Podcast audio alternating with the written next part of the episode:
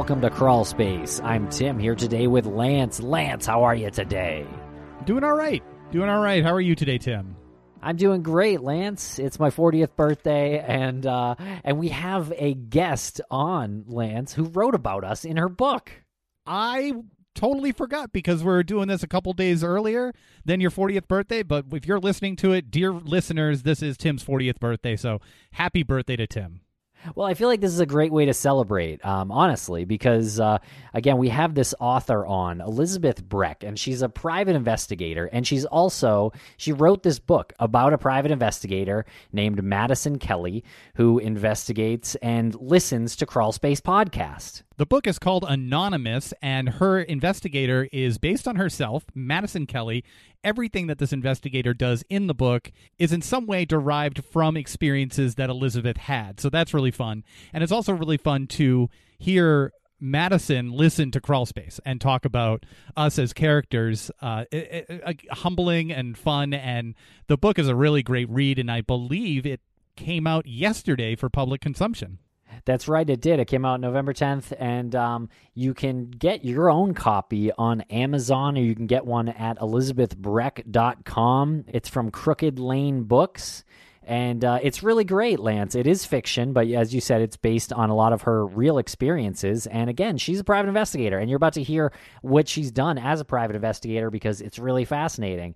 And it's also really fascinating that she listens to our show and values our opinion. And actually, it, it expands her mind as an investigator, which really I love to hear. And, uh, honestly, reading this book and being a character in the book uh, that she goes back to from time to time is really uh, a pretty cool experience yeah, pretty surreal, pretty humbling. Make sure you follow her on Twitter at the Blonde Pi. Uh, she keeps a pretty uh, tidy and uh, informative Twitter account. And the conversation with Elizabeth is so great that we started rolling uh, after we already really started it because uh, it was just so natural. And uh, so we, if it sounds like we jump in in the middle, that's kind of why. All right, everybody, thanks a lot for listening. Oh, and check out our true crime riddle game. We're going to play it at the end of this episode. That's crimeriddle.com, and you'll hear all about it if you stick around to the end of this interview.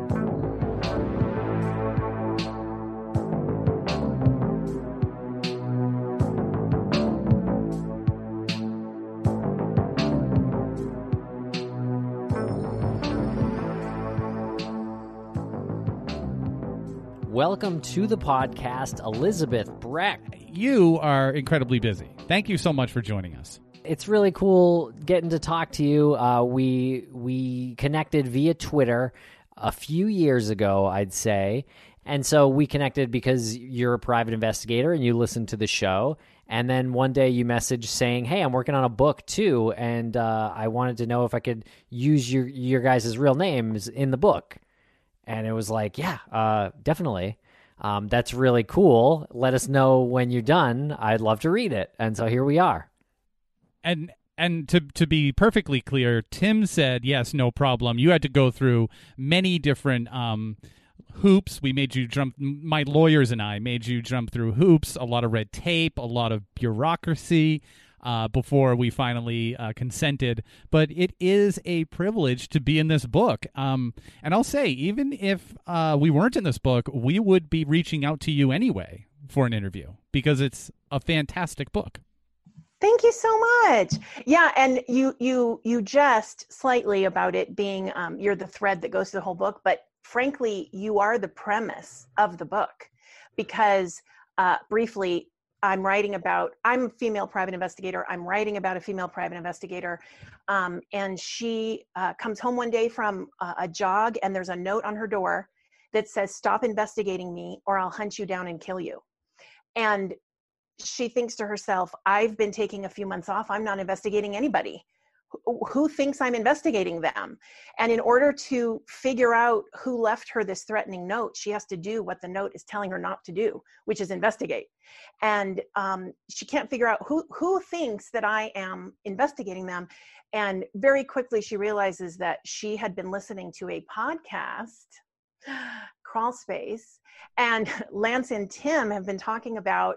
And then this is fictionalized. Um, uh, missing girls, two girls that are missing from the Gaslamp district of San Diego went missing two years apart. and uh, Madison had been tweeting about it, just sort of putting her every time she listens to the podcast, she's like, "Hey, Lance and Tim, what do you think? Could it be this? Could this be, you know, could this be a clue to to their their disappearance?" And uh, the, someone has been following her on Twitter and thinks she's getting too close. So then she just just ends up jumping in to figure out what happened to these girls. So you really are the premise of the whole book. well, it's really cool, I will say, uh, reading about yourself uh, as as a character in the book, and uh, we're having interactions, and I'm like, oh wow, I can't, can't wait for her to, to, for Madison to talk to Tim and Lance again. It's kind of, or or really go to Twitter again, you know, which is where we kind of uh, exist, or when you you turn on your podcast uh, as the, the, the private investigator. But um, but you're right, Lance. Uh, Elizabeth is a private investigator too, which makes um, this book more authentic in a way. Um, and and partially the reason we had interacted at all on Twitter in real life before you wrote the book. Yeah, that's right. And um, I mean, I wrote, I've read, you know, ten thousand murder mysteries, um, and I get frustrated when I read about a private investigator, especially a female private investigator, that does things that I wouldn't do um, or misses a chance to do something that I would do. and so I wrote a book that I'd like to read where every, even though it's a fictionalized plot, everything that Madison does is something I would do. So I put myself in that situation. Okay, this and this happens. What would I do? Uh, so every single thing she does, down to uh, tailing, surveillance, um, pretending to be somebody else in order to get information from someone. These are things I do. I've done them a million times. So um, it's definitely writing from a place of authenticity. Incredible. Really, really flattered that you would consider us to be a part of your uh, process, your writing process, your story, and um, and even in your world of investigating. Uh, when did you start that? How did you know that you wanted to be a private investigator? Well, I've done it for uh, I'm not going to tell you how many years because then you'll know how old I am. No, um, I'm I'm older than Madison. Madison's 35. So, um, but even Madison has been working at it since she was in her 20s, and so have I. So, um, I I think what happened. By the way, you might hear my dog. I'm just warning you. Right now, he has peanut butter in his Kong, and but soon he'll run out, and then he'll start asking for more. Um, anyway, I uh, the way it started was I was working for an insurance company and we would hire this uh, adjusting firm to um, like if we had to pay a claim they would go out and figure out you know what happened in the accident and whatever. And one time uh, the, we had an accident and i could tell that these people were lying and the adjuster went out and was like no it's fine and i'm like it is not fine.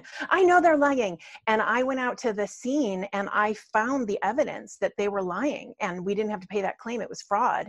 And i was like i want your job. So i literally went and started working there and that is that's all she wrote. That's how it started. So i specialize in insurance fraud um, and yes in fact uh, a lot of the two at least two of the surveillances in the book uh, that i are mentioned in the book i actually did that actually happened um, like wild stories about being on surveillance.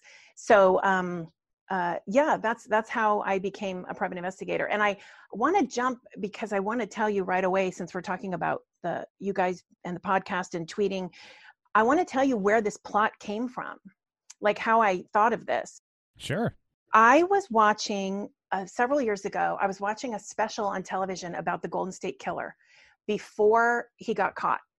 So it was several years ago. And I don't remember if it was 48 hours or 2020. And they were putting up all the clues and the fact that it wasn't until, you know, 2001 that they realized it was the same guy uh, committing the crimes in Northern and Southern California. And um, I was shocked because I thought I knew all the serial killers and I hadn't heard of him. And, and his the, the how much of a monster he is is what was really you know really comes across the fact that he toyed with his victims. Um, i mean just true a true monster. So when the show ended it was 11 o'clock at night and i started tweeting using the hashtags i don't remember if it was golden state killer gsk or whatever to get involved in the conversation with other people that were trying to figure out who it was. And i was putting up what did anybody think of this? Did anybody think of that? Um, and then i go to bed. Now it's midnight. I'm by myself in my house. And i start thinking about the fact that this guy is really smart and had found his victims like decades later and called them on the phone to torment them. And i thought what if he figures out who i am like could he figure out like where where i am? Could he come to my house? And just the way you do when you get yourself totally psyched out and freaked out i like leapt out of bed and went and deleted all my tweets. Because i was like i don't want this guy to find me even though there was really no way he could. It's just you get yourself freaked out like that. And later and like a few days later i thought what if he had? What if he had found me? That's a plot to a book. So that's where that came from that is really interesting. That's really fascinating. Uh, great great uh, way to start off the book you know great way to yeah. start off the idea to kick off the idea. Um, you're laying in bed and and you're so paranoid like you've become so paranoid because of the story like the legend that was this guy. And uh, and you went back to your tweets and that's what uh, sparked that idea for the for the novel which is really uh, a cool um, almost cautionary tale i, I want to say like be very careful of what you put online um, did you identify yourself as a private investigator when you were engaging in com- oh yeah so, so because that- my my um my my tweet my twitter account is that i'm a private investigator so I mean, it's at the blonde PI is my is my handle on Twitter. Didn't really take a, uh, a PI to put those two two uh, details together. Yeah, yeah. Were you a writer before that? I yes, I was either in the process of writing or I had written my first Madison story. But uh, my first Madison novel got me my literary agent uh, from the slush pile. Anybody that's a writer or a wannabe writer will understand that you have to send out query letters and you know they read the first five pages of your book and then they ask for more blah, so i got an agent from that but she sent the book out and nobody wanted it, it took a year and a half no no no i heard 25 no's. It was brutal. And then i wrote a different madison novel same characters just a different plot. This was the plot and it sold in a week. So yeah so it just i have like both ends of the spectrum of the publishing journey Wow, interesting. Yeah, I think uh, the use of technology can can is interesting today because it's something that we're all dealing with, as we uh, just pointed out. Like your your storyline is kind of close to reality um, for some people. Yeah, yeah, it is, and also you know still timely since he just got sentenced, and um, you know, I don't want to give anything away, but there's more um, sort of tidbits that people who have followed the Golden State Killer will recognize in the book. So tell us what it's like to uh, to get licensed in the state of California. Okay, it's very very hard to become a private investigator in California, and I can compare and contrast because I also got a PI license in Colorado because I thought I would live there for six months.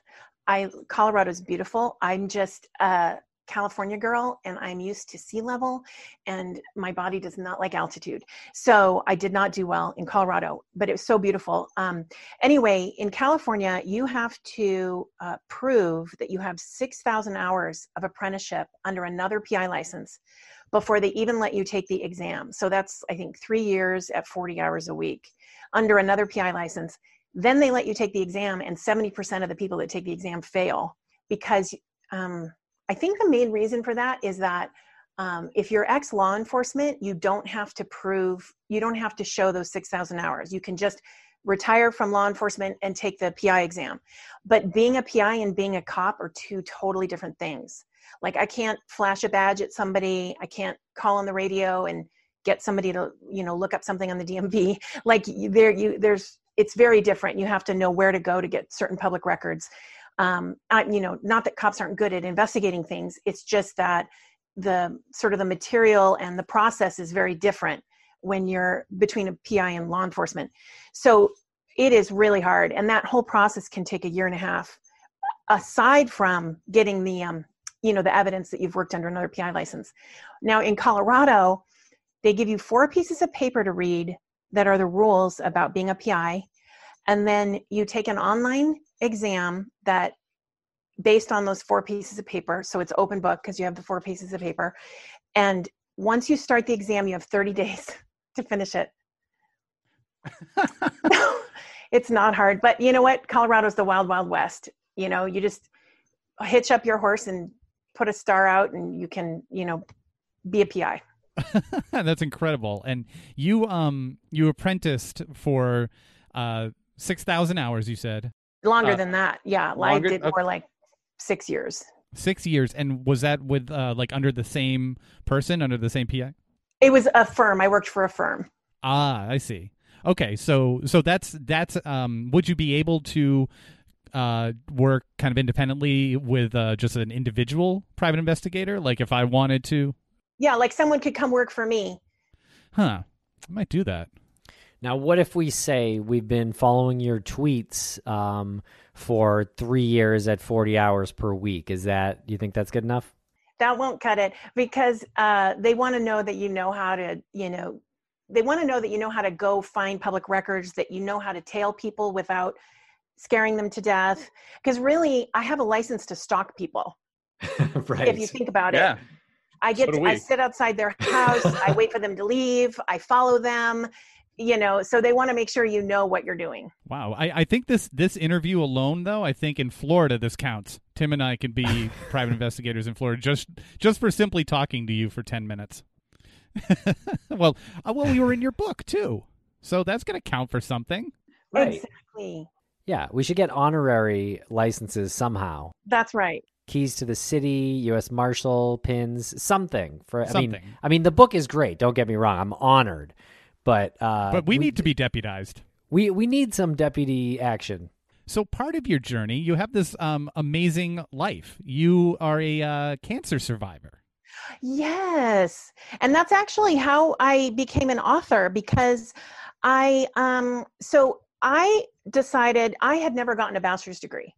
Uh, I don't, I just, it didn't happen. So I decided, you know, I'm getting older. I can't do surveillance for the rest of my life. It's very physical. You got to jump into the back seat. You got to get a better angle with the camera. You're, you know, high speeds trying to catch up to somebody without them seeing you and i was like i can't do this like until i'm 70 it's just i'm tired so i should plan what am i going to do and i thought you know what i'll be a lawyer i've i'm it's i've worked in the legal field for a long time i have friends that are lawyers i enjoy the i enjoy the process the logic and reason aspect of the of being an attorney so i will go back to school and i'll get my bachelor's degree and i'll go to law school so i i went back to school in san diego i um worked really hard to get straight A's because I wanted to get a full ride to law school.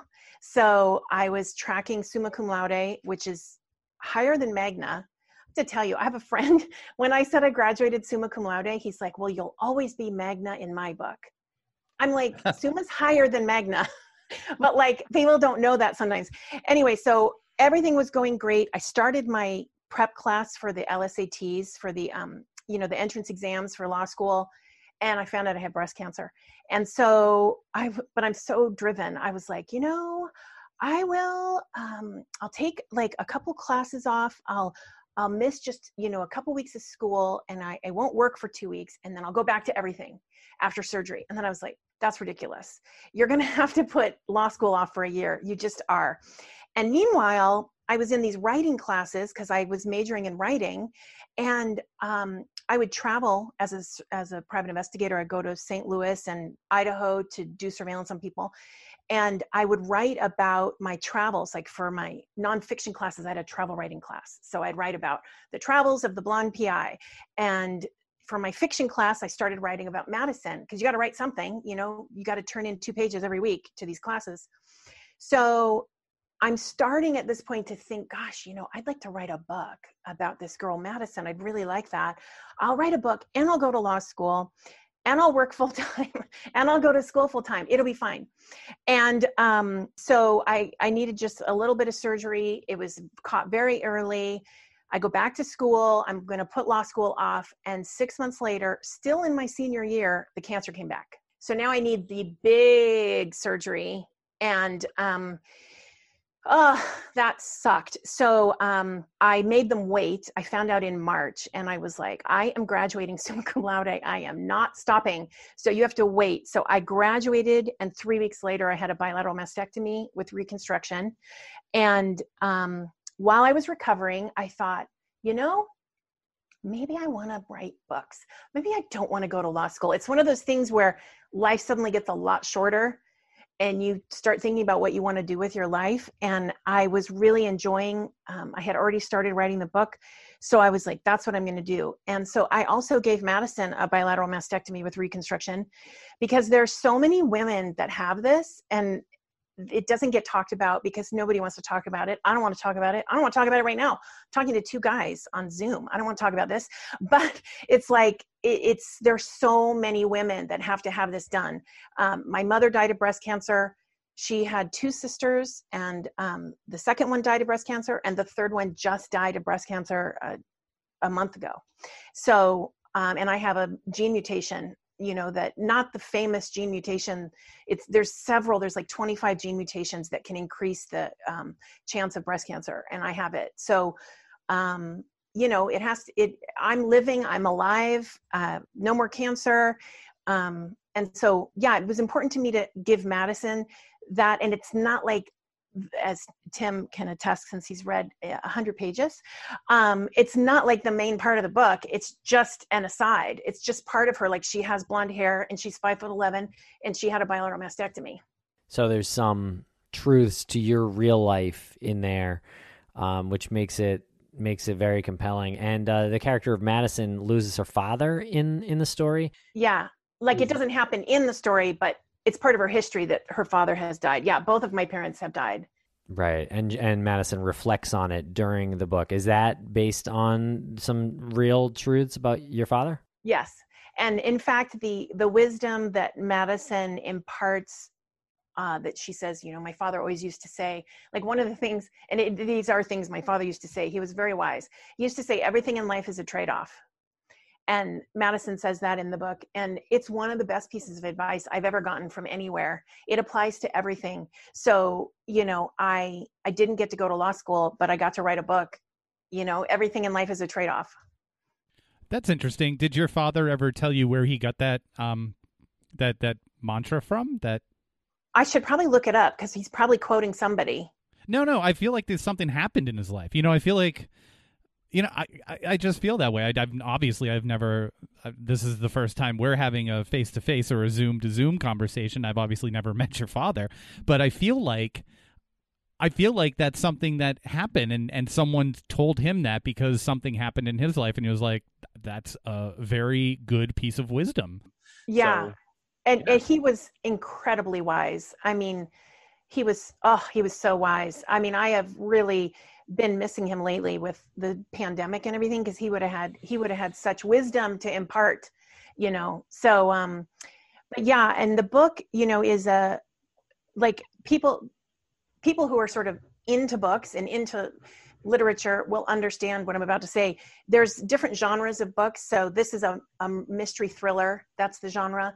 There's another genre of books which is literary which is sort of like highfalutin you know lots of pretty words, lots of pretty sentences. And I could write literary, like I have the vocabulary for it. I enjoy literary books. Um, but I wanted to write something that was like you sit down and you just you just consume the book. Like you could be on the beach or on an airplane and you might finish it because you don't want to put it down. Um, and if you write too many highfalutin sentences, then you stop you know it's like you you stop to ponder the beauty of that sentence and it's not it's just a different it's just a different thing. So what i did is i sprinkled i'm laughing because tim put my book up behind him on the zoom screen. Um, anyway my uh, this book has some beautiful sentences sprinkled throughout but it's a it's a genre book of a, a commercial mystery thriller that you just want to like you just want you can't put it down. So i mention that because some of those things like everything in life is a trade-off or a little bit of the melancholy about losing my father um, there's there's some beautiful sadness in the book.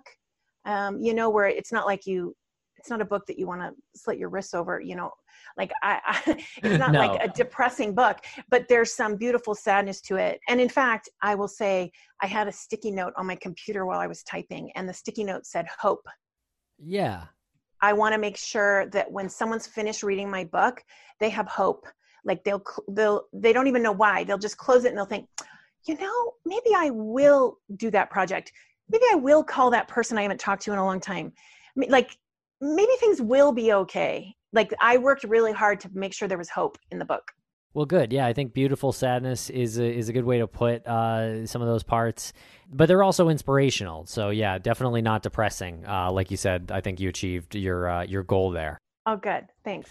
Yeah, I was uh, reading a review, uh, one of the many uh, excellent reviews that this book got. Uh, this one was on. Um, oh, there's one right behind Tim.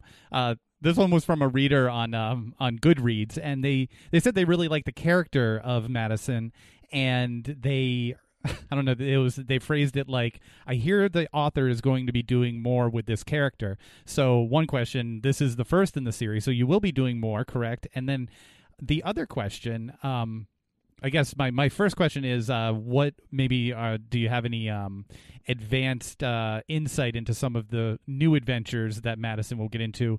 And also back to your father, I'd liked how your father um, or Madison's father almost appeared as a character when she needed to get through something. She would reflect back to him, and and that would help her through something. It wasn't like you said it's not something you, would slit your wrists over. You're not going to read it because she's there and sad and dwelling. She she reflects, and what would my dad do is sort of what uh, the the theme of that is. Is he going to be there in various incarnations? Yes. So that's a, a two part question. By the way, we should say the name of the book is anonymous. I don't think we've said that. So if anybody wants to pause and go buy the book right now um, no uh, and it can be bought anywhere uh, amazon barnes and noble Wal- walmart target everywhere. Okay so yes i have already written the second book in the series. I sent it to my publisher a month ago. Whoa whoa whoa whoa whoa. You you sent it to your publisher before you sent it to us? Yeah we're supposed to get everything you're not mentioned in this one. Oh well, as as, as long as as long as you didn't mention Mike Morford or John Lorden, we're cool. Okay, no. good. I was just going to propose a storyline where Madison uh, dates Lance. Oh, interesting. Okay. Well, you know, have you gotten to the part about her boyfriend that has two black belts? Uh, no. I have three. You do. And bees. He's got thousands of bees that he could sick on people. That's true. That's very true. Yeah, Madison's love interest. I say boyfriend, but she's very independent and she doesn't need a boyfriend. So it's her love interest. He's a champion surfer and he has two black belts.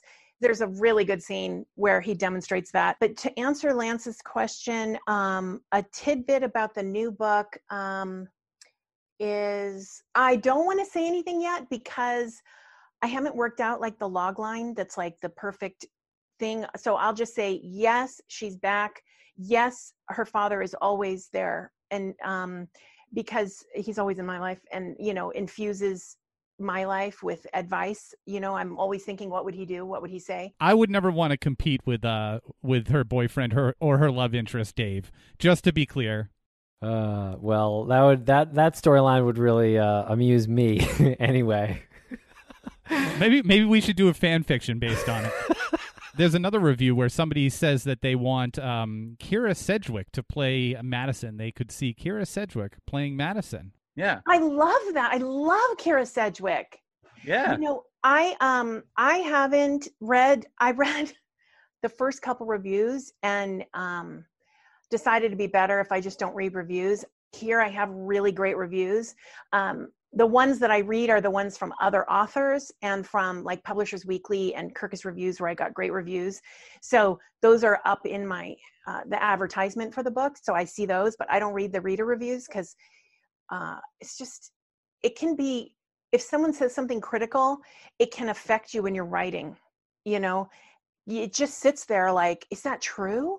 you know and i mean i went i have a bachelor's degree in writing and uh, each week in class um, in each class you have six other college students critiquing your work. So it's not like i'm not i can't listen to critiques but it's sometimes people can be mean. So i just i don't read the reviews so i'm that's all to say i'm very happy to hear that someone thinks kyra sedgwick should be in the part. I mean that would be great. I love her. You know who else i was thinking of? Margot robbie. Yeah that fits. I also thought um Taylor Swift in an interesting sort of just because she's really tall too. Oh, and that could be her dramatic turn. That could be, in, yeah. Her next sort of, yeah, her next thing in her career. Well, because we're wildly famous, we typically hobnob with people, uh, A-list celebrities, if you will. So we could probably connect you with any one of the three. Oh, good. If you yeah. the next time you talk to Taylor, could you because she i know she loves murder mysteries so could you ask her if she'd like to read this Sure. Yeah. Let me let me text her. He's not texting her. Um, we could ask Holt, Holt McCallany to play Dave, maybe. that's, that's true. well see I, I was thinking taylor swift could play madison and her real life boyfriend joe alwyn dave Uh, no, you don't want to mix that, though. You know, I feel like that could age poorly. Like, look at uh, what uh, Gigli or uh, I don't know, Mr. and Mrs. Smith. I don't know. Sometimes those Oh, it's a- couples. Kiss of death, really. you're right Yeah. you're absolutely Like- right Like when Brad Pitt appeared on Friends at one time. After that, it was downhill. Well, arguably one of the best episodes, though. Arguably one of the best episodes. you guys yes. are friends fans no, no. And actually, Lance auditioned uh, to be Chandler Bing.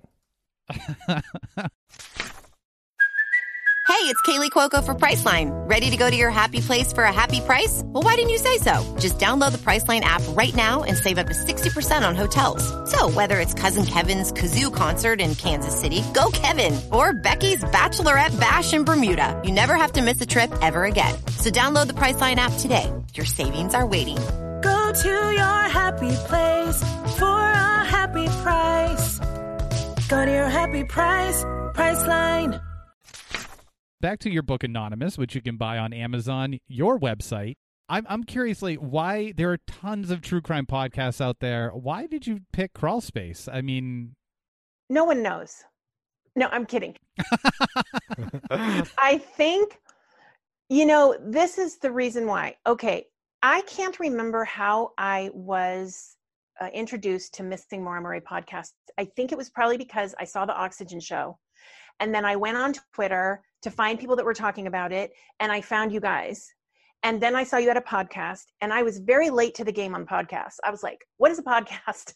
just because I don't know. I just, I, I don't know. I, I, I just was late to the game. So I think literally Maura Murray was missing Maura Murray was the first podcast I ever listened to. And so from that, then I started listening to Crawl Space. And um, in fact, I want to tell you, I did, this is like a year or two ago, I did surveillance, uh, a week of surveillance I had to do at night from 11 p.m. to like 5 a.m. in this really rural part of Los Angeles, like up in Altadena, Pasadena area. And um, it was so scary. I was parked all night long in this residential district. It was very quiet. It was so quiet that a coyote came down the street. And um, I was catching up on Missing Maura Murray. So now when I hear the theme music, I get like chills because it was so, I got so freaked out sitting there by myself in the middle of nowhere listening to scary podcasts. So when it came time, I knew I needed to put a podcast in the book. I just was like, why not? I'm going to put in the guys that I listen to. That's great. Well, thank you so much. And I'm I'm curious. You you had uh, sent us some details, and you mentioned that you were uh, on a, on a surveillance uh, operate operation. You were on a surveillance duty. Yeah, you were on surveillance duty. What was it about that area that was so creepy? Because uh, it was residential, or is just like everything was just playing into that factor.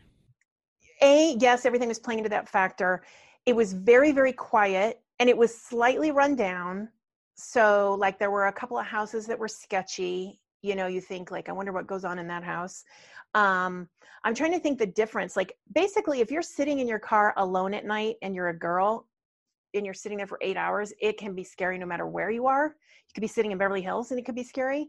Um, but it, so, but it was rural. So the houses are set back um, from the street and uh, it was it was october i think it was october or yeah september october so like the wind is blowing and it was just spooky it was just spooky and then you're listening to you know a crime a true crime pro- podcast so yeah i was freaking myself out but not as scary do you want me to tell you about the time the guy tried to steal my car while i was in it Yes.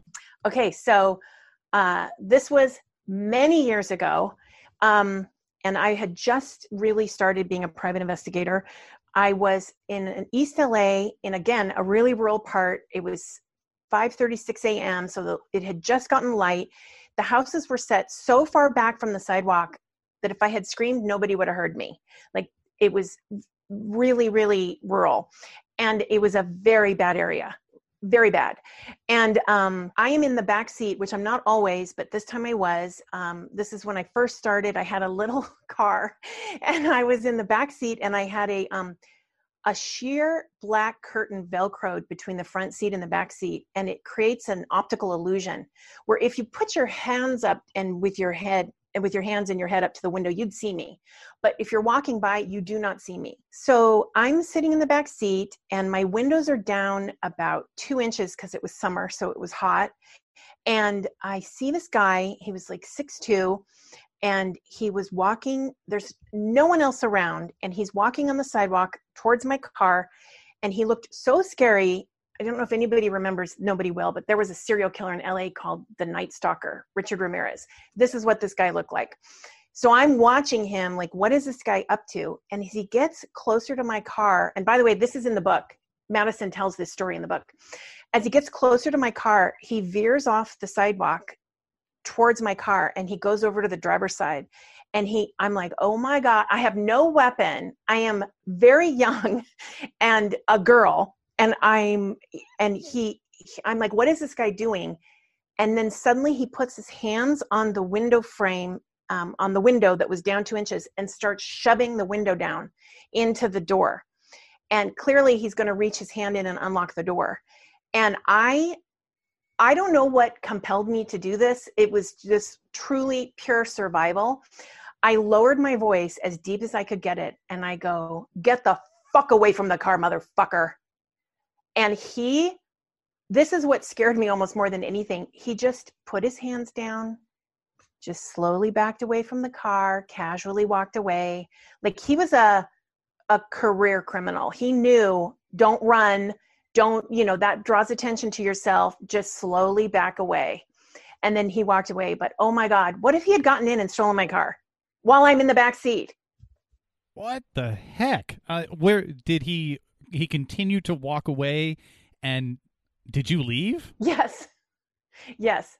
I jumped in the front seat and drove away. What the heck? That's incredible. I I don't know what I would have done. I I really I, that's you know round of applause for uh, lowering your voice and yeah I, I i it was pure survival i don't know what i don't know what came over me I, it's not like i thought of it ahead of time oh i know what i'll do it just yeah i just tried to sound like a guy Interesting. Is yeah, it's one of those things that uh, you learn you learn a lot about yourself in that moment, um, and I guess about survival instincts, uh, probably being you lowering your voice. But I guess if you think about it, if this guy's trying to steal a car, he obviously isn't thinking someone's in the car.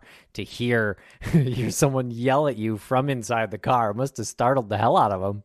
Yeah, and I sounded violent, so he doesn't know if I have a weapon. Right.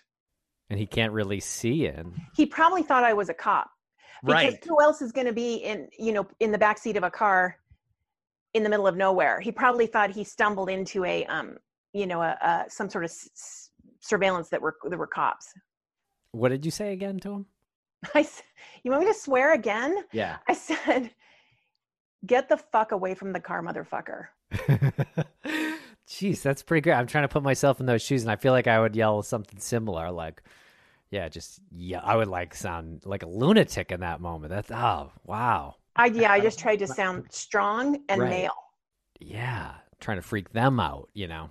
That's uh, that's good. And honestly, like the description of uh of Richard Ramirez, six foot two, ver- like Richard Ramirez, and as he's getting closer, I can't even imagine what you were thinking. Like, is this actually happening? It had to have been so surreal. It was it was so surreal. And I mean, the only thing I can think of is that I grew up in LA and um like I would I was hanging out with my friends on Hollywood Boulevard when I was 14 and just you get you I don't know if you sort of get streetwise like you you you know when something's dangerous when something's not dangerous. I, I mean I don't know but I literally I can't I can't describe my I can't ascribe it to anything. I don't know why I did that. It just pure survival instinct. Do you have any plans to um, take one of the cases that you worked on and and put that into one of uh, Madison's like make that one of Madison's cases, like the central plot line of a of a new book? I don't know that any of mine are interesting enough. Like little tidbits of them are interesting, like that is Yeah. interesting, but the actual case I was working on was not that fascinating.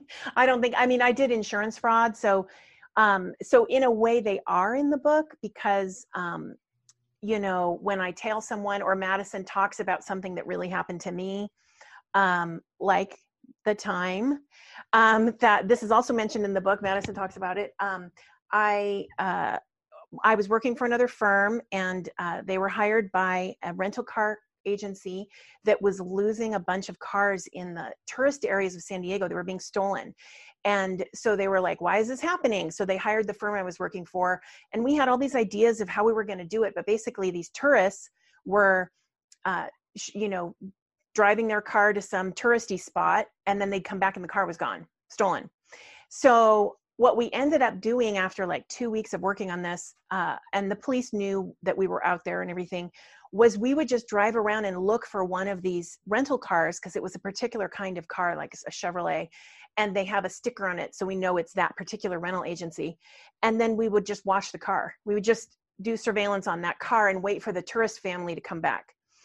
And one night towards the end of the two week period that we were going to do it i was i was so sick of this job. I had been on it for like two weeks 10 hours a day and i had my i had found a car uh, i'd watched the tourist family get out of it and i uh, was parked next to it on this in this parking lot not right next to it but like one row over.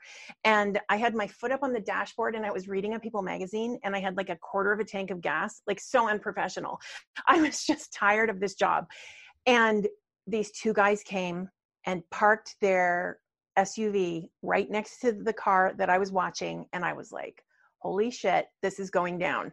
And they got out they got into the car within 60 seconds and they started the car within a minute and a half.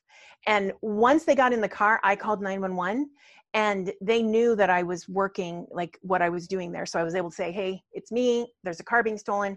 And then they they pulled out. So it was the Chevrolet that was the stolen car and then his partner was driving their SUV and they pulled out of this parking lot and I started following them and we're only in San Diego, we're only like 20 minutes from the border of Mexico. So they got on the five freeway south and i was like oh my god they're going to mexico. So i'm talking to this dispatcher and i'm like i really hope you guys are hurrying because they're very close. And i'm following they're driving sedately because they don't want to attract attention. So and i'm i keep telling the dispatcher where i am every um, every exit that i see you know so that they know where i am. And i thought that they were doing nothing and because i was like are you guys coming? Because this is getting scary. And then uh, at each entrance, three cop cars would come on boom, boom, boom, boom. And pretty soon they stopped all the traffic behind me. And it was just me following this car who must have been freaking out by then because they saw all the cop cars. And then a helicopter came over and shined their spotlight down on the car and said and said you need to stop and they stopped the car and all the cops behind me stopped and i stopped and the dispatcher was like tell me what car you're in again I was like, I'm in because I didn't want to get pulled out of my car. So it was the criminals and then me and then the cops who got out of their car, shotguns out, felony stop on the busiest freeway in San Diego, the helicopter circling, get out of your car. So they got out of their car, face down on the pavement, and um, they got arrested. And uh, it turned out it was a huge car theft ring centralized in Mexico and so I got a lot of high fives. So I gave that to Madison. You you did, and it's actually described. Uh, it's it's a very accurate depiction of of what actually happened. Uh, when you read it, it, and then you hear you tell the story, it's pretty amazing. Like that actually happened. Guns drawn. Uh, you know, uh, basically like kind of a slow chase to the border. Uh, it's it's fascinating. Wow. It was exciting. It was really exciting, and I was able to get the um, 911 tape, which I have somewhere of me talking to the dispatcher. I was very calm. Good.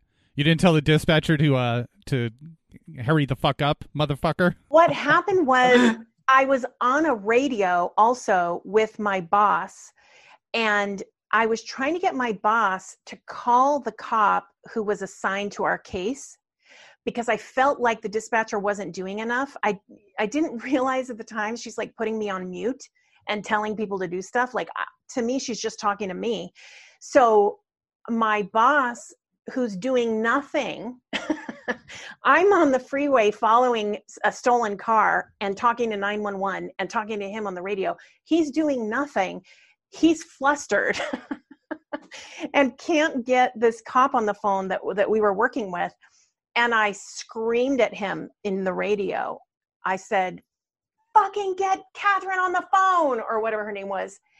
And the dispatcher goes, "Calm down, honey." And I'm like, "Oh, I'm calm." Just mad at him. That's great.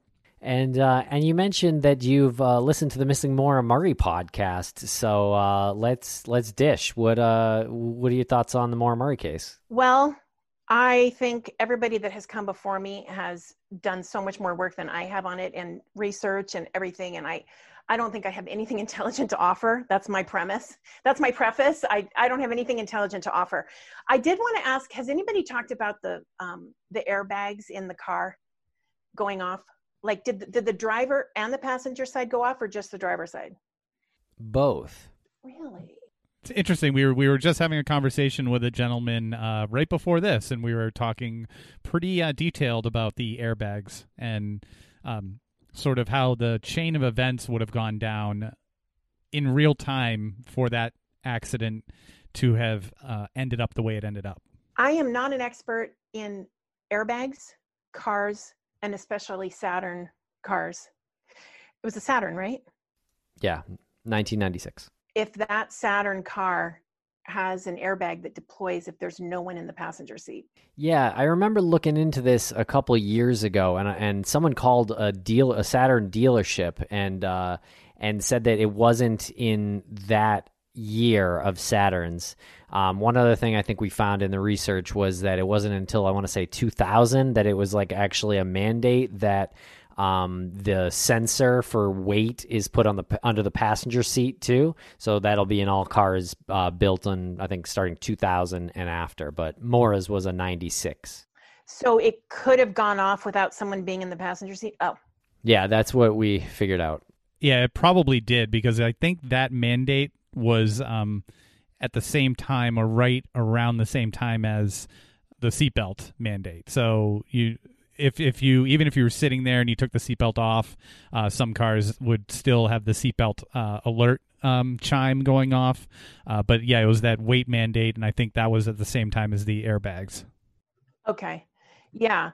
So that was my only thing. I mean, my I, feel like the, the most important datum is that the dogs lost the scent at the end of the street and she probably got in a car um because she was trying to get away from I mean, speaking as a used to be a young girl, um, I was riding a motorcycle one time and um, I was coming from a party and I had not had anything to drink.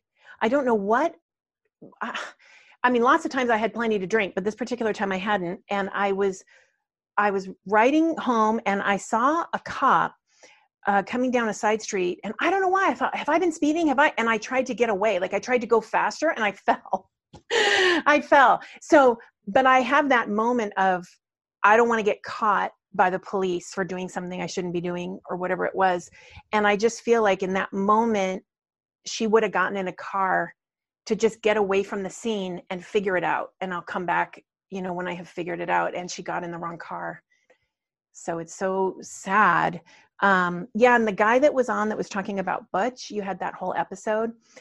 You know, I think he made a good case that she might have gotten on the school bus. There may be some details that I didn't catch that made it impossible that she got on the school bus, but whether she got on because he said, Yeah, get on, I'll drive you down the street, and he didn't want to say anything because it makes him look really suspicious, or he did do something to her, I could see that that's a possibility. But all of the other stuff he did with like, it was planned ahead of time with her dad, and that I just didn't, he didn't give any evidence to to make that make sense. Yeah, I agree. I think the more specific anyone's theory is, the more you can kind of pick it apart. Um, and he was extremely specific. Um, and, and there's a lot of point, and you know, I'm not laughing at him by any means, but there's a lot of points when you when you choose a full theory. Um, a lot of fulcrum points, where decision points, where you really need to go one way or another. And if you uh, and really, you you can just go, you can just be wrong about one way that you think uh, you're, you know, is likely. Yeah. What do you think it is about? Um, a mystery like that coming from someone who does investigations uh, professionally? What is it about a mystery like uh, like ryan with his butch atwood theory? Uh, he really i mean he was really open-minded. He is really open-minded. He's great to have a conversation with. Uh, but there's a lot of people like him that take it the step further and they just can't say it was random. You know, if she got into a car, like she has to be there. She has to be in a certain area. What is it about the mystery? I guess even more is mystery and and others. Why why do you think people just need that answer? I think a lot of people like me hate a mystery. They hate it. Like they've got to figure it out. They can't stand not knowing. Um, I hate it so much that I became a private investigator so that I could figure mysteries out. Um, and some people they just they can't stop and i think that if you're not experienced at investigations it's easy to get carried away and to not stop yourself and go well now i'm speculating. Like now i don't have any evidence of what i'm saying. I'm just completely speculating you know? If you're you know less experienced in investigations i think you could just you get carried away and you keep going well it has to be this way you know and you think you figured it out and you want it to be true because you hate the mystery. And then there's also this really interesting aspect to it nowadays with social media. You, you you will have your theory but you also have to let everyone know your theory. And and and it's almost like you're breaking news that you created like you're scooping yourself and saying this happened and everyone i just figured you know it, it's me i did it I, it's so it's so strange sometimes. I was just going to say, I think people want to be right too. There's an urge in everyone, me me included, to be right. I want to be the one that figured it out. I want to be right. Do you see any use in um, utilizing or manipulating or um, taking advantage of social media in order to get answers in an investigation? Like, as an investigator, would you use social media to pull answers to maybe act in a certain way? Um, social media as far as um, getting other people's opinions or as far as um, looking at what people are doing on social media and figuring out a mystery that way well, I guess um my my my uh, initial question was uh, using social media to figure something out and looking how looking at how people are behaving. That comes from the man Steven Pankey who uh, committed a murder and was following one of our peers online and uh, was actually contributing to this person's Patreon. And and the arrest happened and and this uh this this person had covered the case that this guy was guilty of. And and the arrest happened and he he put out there as like a a, a social warning like hey check check your followers uh because this guy was following me. That's the premise of my book right there. Yeah yeah. yeah, that that Madison is is talking about these murders and I mean the disappearances and you know what if what if um you know uh this happened or what could it be this or whatever and the guy who's involved is following her on Twitter and decides she's gotten too close and you know something needs to be done with her. Okay, yeah. So I guess my yeah, my really long-winded question was as an investigator is that something that you actively look for? I mean, I do insurance fraud, so I'm not looking for murderers and and disappearances, but um, I absolutely use social media. oh, absolutely, because I'm, uh, you know, I have a subject of an investigation, and I want to know what their activities are. So I'm absolutely looking at social media, um, and uh, yeah, I mean, you can get. I mean, you have to. I mean, social media is so important. Well, the book is called Anonymous we are speaking with Elizabeth Breck, and you can go check out the book, get a copy for yourself. Amazon.com, ElizabethBreck.com. Get yourself a copy. We're in the book. It's amazing. November 19th at 4 p.m. You can go to my website; it'll be on there. But I'm doing a live book launch uh, Q and A on with my local bookstore, Warwick's, um, and it'll be on their Facebook page. So if you go to my uh, website, elizabethbreck.com, then you could ask me questions. Uh, it'll be live, so you can uh, join in on the conversation. So, yeah, I think since I messed up the date, just go to elizabethbreck.com and look for the event there. Fantastic. Well, thank you so much for joining us. It, it was a really fun conversation. It was. It's always fun to get uh, insight. You you run investigations. You're an author. You listen to the show. It's it's fun to get that perspective. And um, yeah, fun conversation. Thanks. Thank you. Thank